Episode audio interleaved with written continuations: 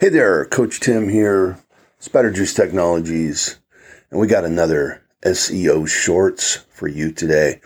Uh, we're going to keep this under the category or the canopy of content marketing, and I'm going to talk about something called virality, viral marketing. And we've all heard that word, and sometimes it's one of those words that grow on the internet and not sure if we really know what it means and therefore how to take advantage of it.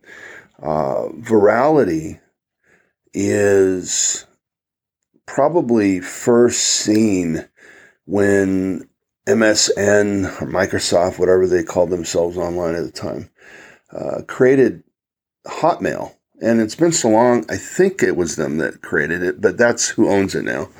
And um, Hotmail was free email. What now? Everybody expects the platforms to provide some sort of free something to communicate with.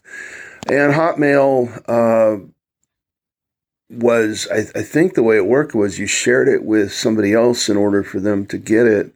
And people just, uh, and it grew and grew and grew.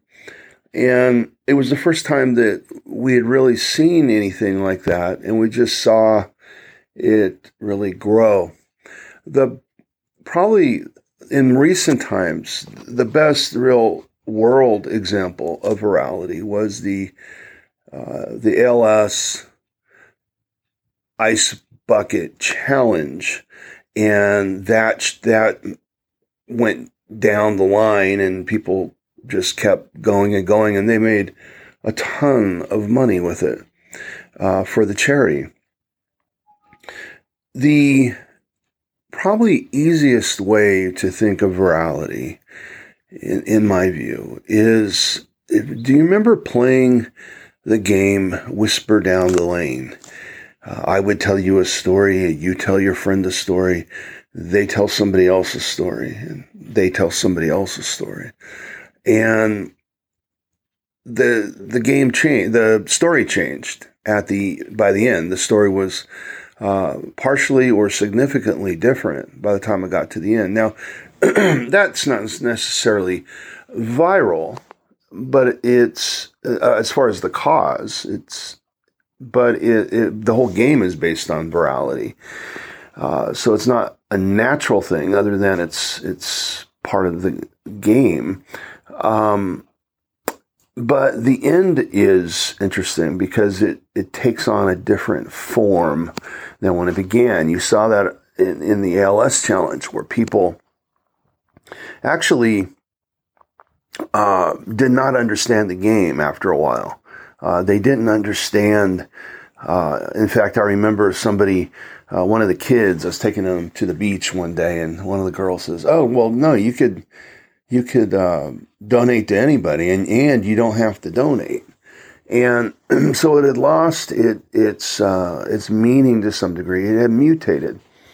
Now I'm circling this around because one of the words that we get a lot that uh, people don't really, I don't think, know the real meaning of is is the word meme. We talk about image memes, and typically the idea with an image meme is, is you put up an image and it says something, some sort of quote or or something, and and uh, and maybe somebody will share it, maybe they won't.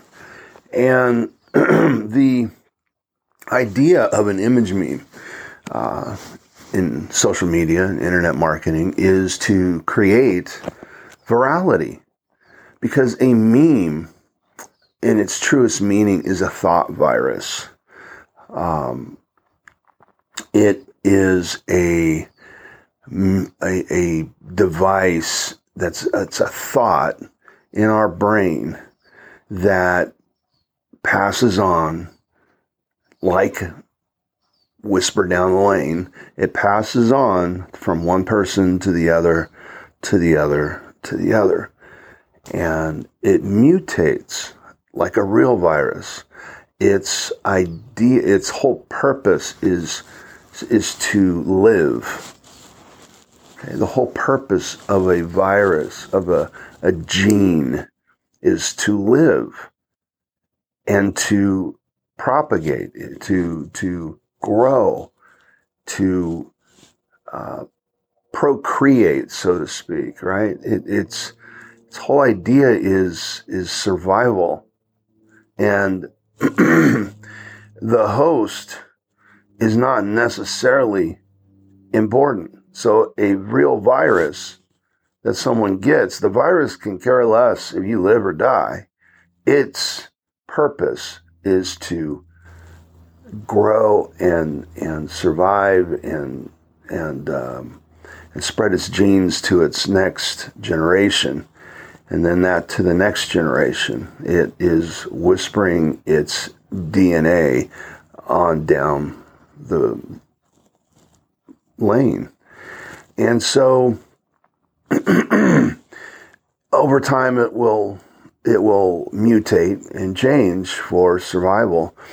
Um, so in the real world, what when you're trying to create a meme, you're trying to create a a virus virality.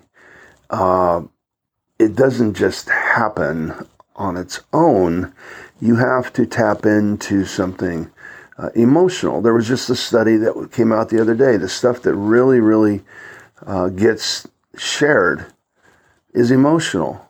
And I thought, wow, that's cool. They figured that out after how much millions of dollars for the study and, uh, you know, tell us something we don't already know because in sales and marketing, we know that stories sell, emotion sells, and facts tell, and we justify our, our uh, emotions with, with logic and rationality.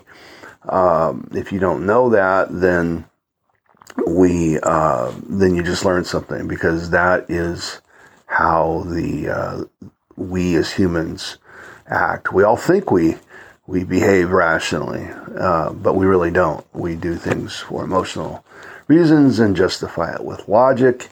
And uh, and so when you pass something along emotionally and it gets shared, why is it going to get shared? It's going to get shared because it does something called um, it rubs a person's confirmation bias. So, an example, what is confirmation bias? Well, it's a fancy term. I'm going to read it from Wikipedia. It's not that fancy. It should make sense. Confirmation bias, also called confirmatory bias or my side bias, is the tendency to search for, interpret, favor, and recall information in a way that confirms one's pre existing beliefs or hypothesis. Uh, when you start getting into this, you kind of uh, might be bothered at how easy it is to uh, change our own reality if it's based on a bunch of biases. Then how bendy is it? But that's for a different subject or a different time. What I want you to know is just the concept so that's there's a reason besides just political nonsense that CNN uh, has a different audience than say Fox News. Because they are giving their I call it anymore infotainment. And please this is not a, political uh, commentary. I'm very good at political commentary. Um, and, and making my case. What I'd rather you do is do something that's called uh, third position. And third position is rising up into the sky and seeing everything uh, from above, from God's position or from a bird's position. Uh, first position is my own. Second position is somebody sitting in front of me. And if I have second position, then I would have empathy and I would walk in his or her shoes and, and all that. That's good. But to really see everything that's going on, see it from the sky looking down, or even from the ceiling looking down upon the situation. And we don't get dragged into the emotions because that person uh, across from me in second position and myself are operating on uh, largely on a, a, 100% emotional uh, value and emotions. And we all both have different points of view, different experiences. So our confirmation bias is going to often be different. And so what I like to to point out amongst people who are uh, on teams, right? As humans, we're we're pack animals, right? We're we're we go into community, and the communities are things like church and things like uh, uh, politics, Republican, Independent, Libertarian, Democrat. We all belong to something that we label ourselves as. And a lot of times we label, label ourselves as the non label because I'm independent. Well, I just joined the group, right? So I, I, I, first learned this concept years ago. I heard somebody talking about the punk rock music as anti establishment. and what did they do is they created a new establishment to be able to protest their anti-establishment. We can't help ourselves. We have to belong to community. In fact, if we're not belonging in, in, in some sort of social community, we might be a psycho killer. Okay, um, yeah, it's it's that important. We belong to something. We belong to communities like family, uh, either specific church you know, First Baptist Church of whatever, uh, and the the the larger church, the the um, Christian community or fundamentalist Christian community, et cetera, et cetera, and um, we're constantly doing that to ourselves. We're we're self selecting, uh, and so why is this important? Well, when we see this in, uh, in, in you know in in demographics and psychodemographics, and and what at the end of the day, what we're really looking for what we're really looking for is an opportunity to rub on someone's confirmation bias um, that we're going after. And so, a lot of times, what's confirmation bias? It's telling somebody what they, at the rawest level, it's telling somebody what they already know and, and pushing that emotion. Uh, and an example, something that's weighing very largely on my heart of late is the uh, is the homeless issue in Los Angeles. Sixty thousand we're approaching people in L.A. That's L.A. Not doesn't count the other cities. In L.A. are homeless. Sixty thousand is a city. We literally have a city of homeless people within a city. Okay. So even uh, just doing, saying what I said may have, may have pushed you emotionally. And I hope it did because we all have this issue going on. Um, the other day, I, uh, I put it this way. I, I said to somebody, I said, look, every day we drive through where I'm at, the city of Torrance or Los Angeles or any of the other cities, and we see that guy or gal on the corner or on the sidewalk walking with their cart. And after a while, we ignore them. We learn to ignore them. It hurts too much. It bothers us too much what do we do? We feel so hopeless. We feel so, so unempowered to do something. It's kind of like those pair of shoes or box you leave in the hallway. And after a, a week, you don't even know they're there. You go right past it.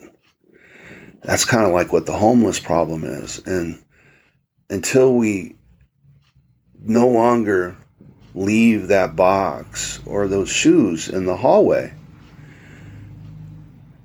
Until we put those away and realize we have a mess we left behind, we're unorganized, we're not going to know that those shoes are there. We have to actually go in there and re- look at the mess and pick it up. We have to be aware again. That's the same thing with the homeless issue. We have to be aware of it. We have to let it bother us we have to let it bother us. So there's an emotional uh, push, and I don't. I'm not saying it's brilliant. I'm not saying it's the most amazing call to action for y'all to go out and do something about the homeless problem. But it is something that perhaps you'll notice that guy or gal on the corner today instead of just driving by and not noticing the festering wound that is in your community and you're letting it fester. uh, that's emotion, right? And it's not Democrat, it's not libertarian, it's not it's not uh, Republican, it's human. It's part of the community we all belong in called our town. Um, and so, if we were to do a viral campaign about that, what how would we do that? Would we show a child who's homeless uh, looking out at a park of kids playing while he has his bags? It's a different way of growing up, isn't it? Uh, how would we do that? We have to touch on the emotion first. Uh, we have to touch on the bias. We all know that is wrong. It's easy. We're human. So the bias is easy. So maybe this helps you understand virality and beyond the tricks that we see today of fake headlines that take because these guys know that on social media a lot of people never end up going to the actual article to read. Most people just read the headline which is why I advocate to curate. If you really want to make the point of the of an article, is to actually curate pieces of an article. And I've I've actually put entire articles or three quarters of an article into a uh, a Facebook post just to make sure that the um, the the thing gets read, that the point of the article is understood instead of misconstrued through the uh, the title. Um, and then even put in my own commentary to add the emotional value of it. Excuse me. And that's what gets a lot of times gets me a hundred comments on a Facebook post and people just go to town. I'll wake up in the morning and people are writing on it. It's because it, it goes at the emotion. So know the emotion. Know the emotion that you're looking to create, that you want to create that feeling in a person that you want them to feel. And oftentimes, trying to be a lawyer is the first, is, is a giant huge mistake. We act on emotion and justify it with logic. If you want a lawyer, you want to be factual. Put it, drive the car with the emotion and then go ahead and drop the, the truth bombs, the, the, the factuals, the attributions to links below it so that you can feel that you're academic and intellectually honest. But at the end of the day, it is the emotion that will get the attention, right? Remember uh, in um, that movie, AIDA, attention is first, and the world is screaming and yelling, and nobody can hear us. What gets us heard is emotion. Remember that, and that will get you your virality. Tim O'Keefe, Spider Juice Technologies. Have a great day.